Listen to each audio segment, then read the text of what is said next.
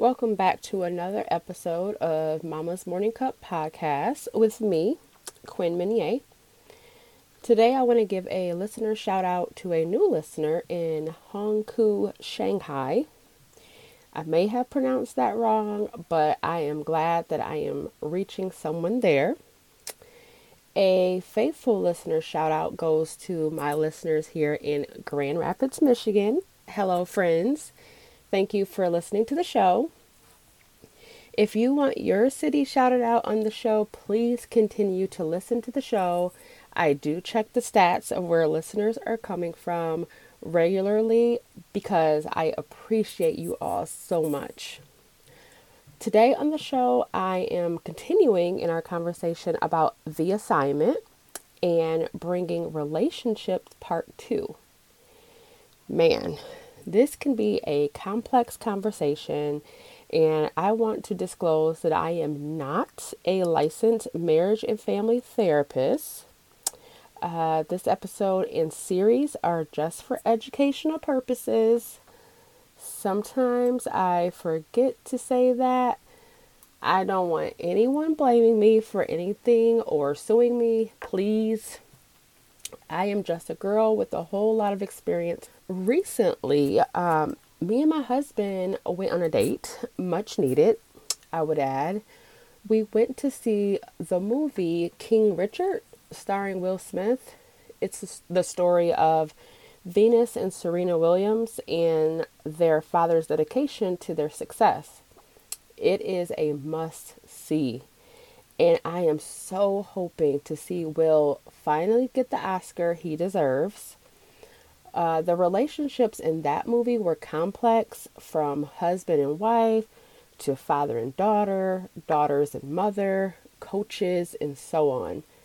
Please check it out. So, on to today's episode. Welcome to Mama's Morning Cup podcast. On this podcast, hang out with Quinn and guests who are also fellow mamas who will bring candid conversations covering the five pillars of inspiration, family, health, career, and books. Mama, we need to fill up our cups while juggling careers, our dreams, and a family. Mama's Morning Cup is a weekly podcast just for you to set your week up with intentional stories, joy, laughter, and a moment to yourself. My name is Quinn Minier, and I'm the host of Mama's Morning Cup.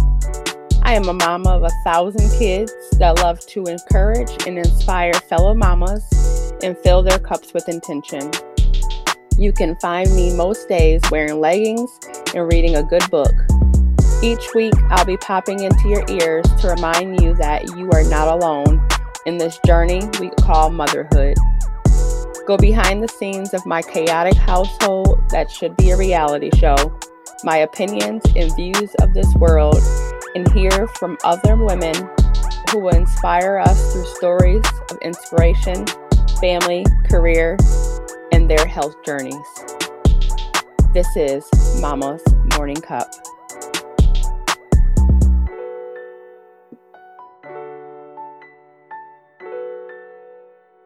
The assignment Intimate Relationships.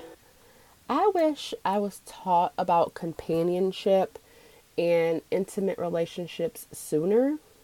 How many of us were taught what it means to love yourself first and what it means to be a woman before we join in a relationship with another person? From the beginning, we were never meant to be alone. Let's define what intimate means. Merriam Webster Dictionary defines intimate as of a very private or personal nature. Now, we all know what else it means, but we'll keep it clean for the show, okay? I said I would share how my friendship with Wilson, my husband, turned into marriage. Well, here it goes. Wilson and I met online he sent me a message on a social app and I was reluctant at first. Remember, I was focused on myself and dating as a single mom was not entirely my focus. I was so focused on school with a double major three children under the age of six, working a full time job at an adult foster care home, I had enough on my plate. Plus, every guy I did go on a date with, which wasn't many during this time, didn't really want much. Has that ever happened to you? No true potential for anything long term? Well, I am human, so I responded to Wilson. We ended up chatting on this app and then we talked on the phone as well. I want to say he asked me out on a date. Long story short, I canceled on him about three times because I didn't have a sitter. We finally went on a first date and it was so much fun. He was a perfect gentleman all night, and I relate to my best friend that he was the one. Uh, we went on several dates for fun. We talked all the time, and he even asked to take my children on a fun date.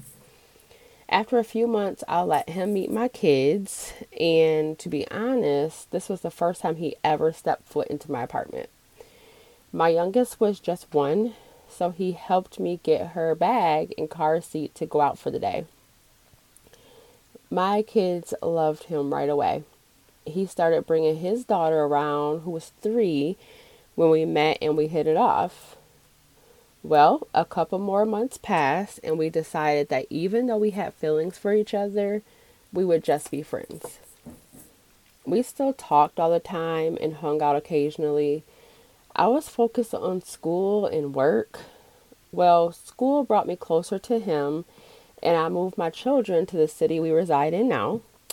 I was tired of traveling 45 minutes back and forth to class.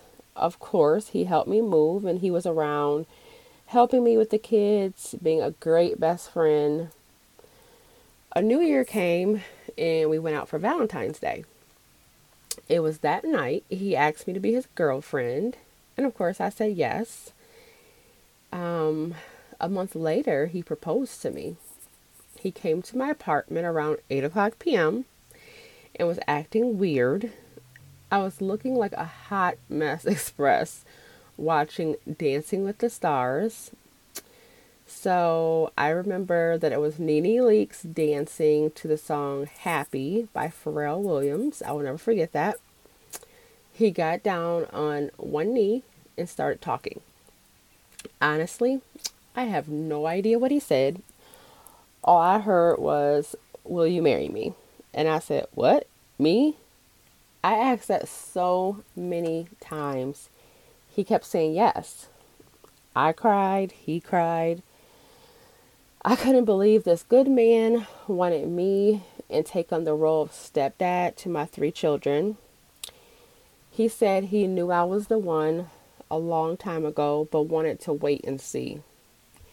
You know, men, they make us wait in agony sometimes. So, when we did get married, I'm going to add this when we did get married, our um, reception entrance song was Happy um, by Pharrell Williams because that song means so much to me because it was the one playing in the background. So, that's our love story. Here's my tangible takeaway advice to do first before you enter in a romantic and intimate relationship. One, take your time to be committed. Two, be clear about your non negotiables, values, and beliefs up front. Three, talk about the future and your personal vision and the vision of what the other person wants. Ask what the future holds for the two of you. Four, learn how to actively listen and also talk about communication style. Five, boundaries. This is huge. I am guilty, just like everyone else, of not having these things in place before starting a relationship. One, because I was not taught these things and had to find out for myself. But no shade to anyone in my family because they were maybe not taught these things either. Some of us have jumped right into relationships because we wanted to trust the person at face value, literally. But when things don't pan out, we wonder why. It's most likely because these things weren't put in place. In the words of the infamous Maya Angelou, when someone shows you who they are, believe them the first time. I am going to add a caveat here as a former single mother and dating someone who was also a single father. Before blending families, get to really know the other family members, like truly getting to know the children, establishing a relationship with the children because if you will be in the, their parents' life, you are also in their life. If they co parent, that is something else you have to consider. We will get to our assignment as a mother in another episode, but I wanted to throw that out there since I have been in this situation and currently in a blended family where my bonus children actually live with us and we blended two different cultures. Not for the faint, I will tell you that now. A tip I want to give you is don't be so thirsty for love that you get yourself into a situation that isn't healthy. If you are finding yourself consumed with wanting a relationship, go back to building the relationship with yourself. You may have further interpersonal things you want to work on. Find out why you are needing a relationship. Marriage. Oh man. I could devote an entire episode just on this topic.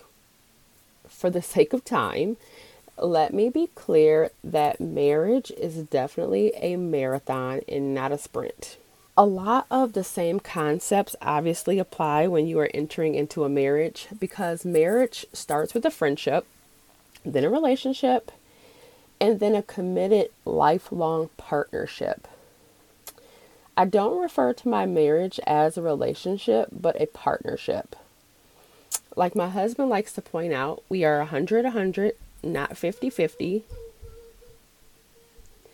we have to be committed 100% and bring forth 100% of ourselves. 100 divided by 100 is 1. We are 1. Now, I will also say that my marriage isn't perfect at all. I don't know anyone who has a perfect marriage because I don't believe that exists. And marriage is for two imperfect humans who vow to stay committed through everything except another caveat. If you are in a marriage or relationship that is abusive mentally and or physically please seek help. I did an entire episode on this called netflix's maid review i will also link resources to the show notes for you marriage takes a lot of work my friend you have to set the foundation before getting married for sure for my own personal marriage, we established that God is number one. Uh, we try very hard to follow what the Bible says what marriage is. This is not true for everyone, though. Marriage, or even an intimate, committed relationship, is about companionship, friendship, and having a confidant that will help you throughout life. Relationships need nurturing, not just a title, we have to keep dating each other, not getting so comfortable being in a relationship, we forget how we got each other in the first place. I strongly believe people who are committed to each other are to help each other fulfill their purpose. Almost like a cheerleader and a helpmate. Our assignment isn't just looking out for ourselves at this point, but looking out for each other. We intentionally spend time together so the other person isn't alone and they have someone they can rely on. We pour into each other. Remember when I talked about love languages in the last episode? Take time for each of you to take the assessment so you know how to pour into the other person. Understanding each other's needs is important.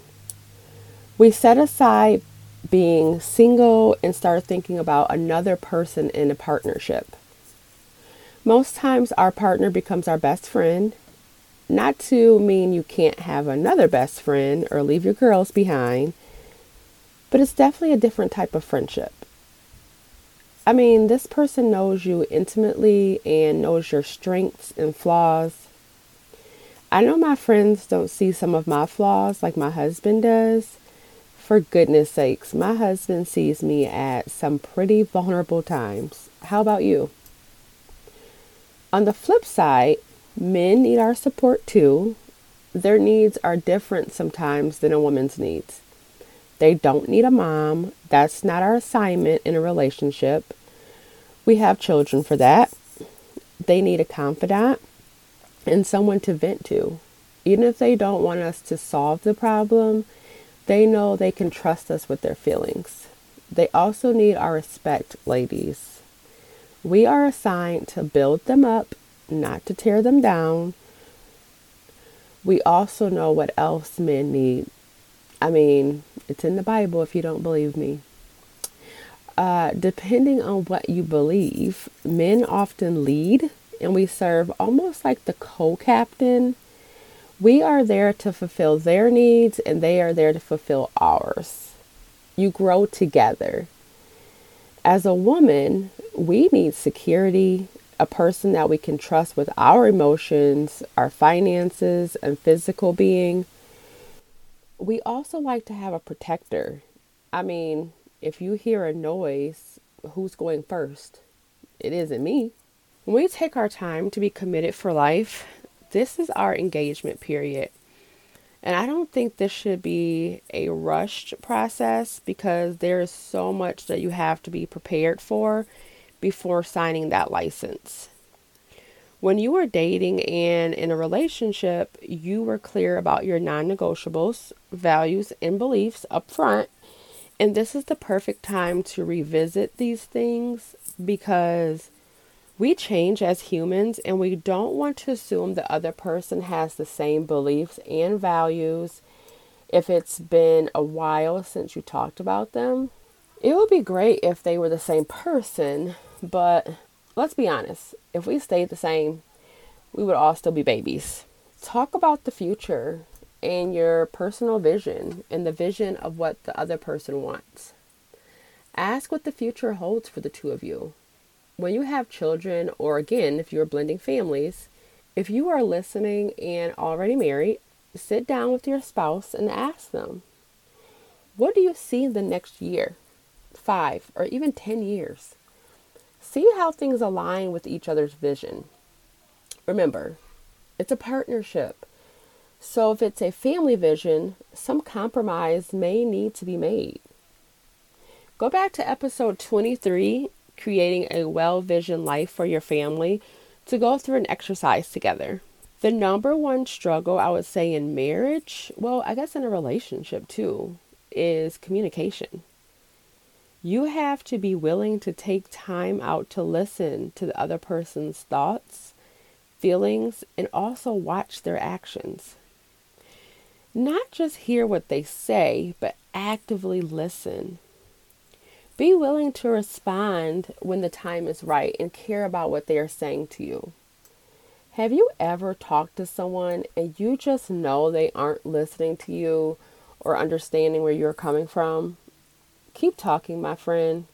Don't let anyone close that communication channel.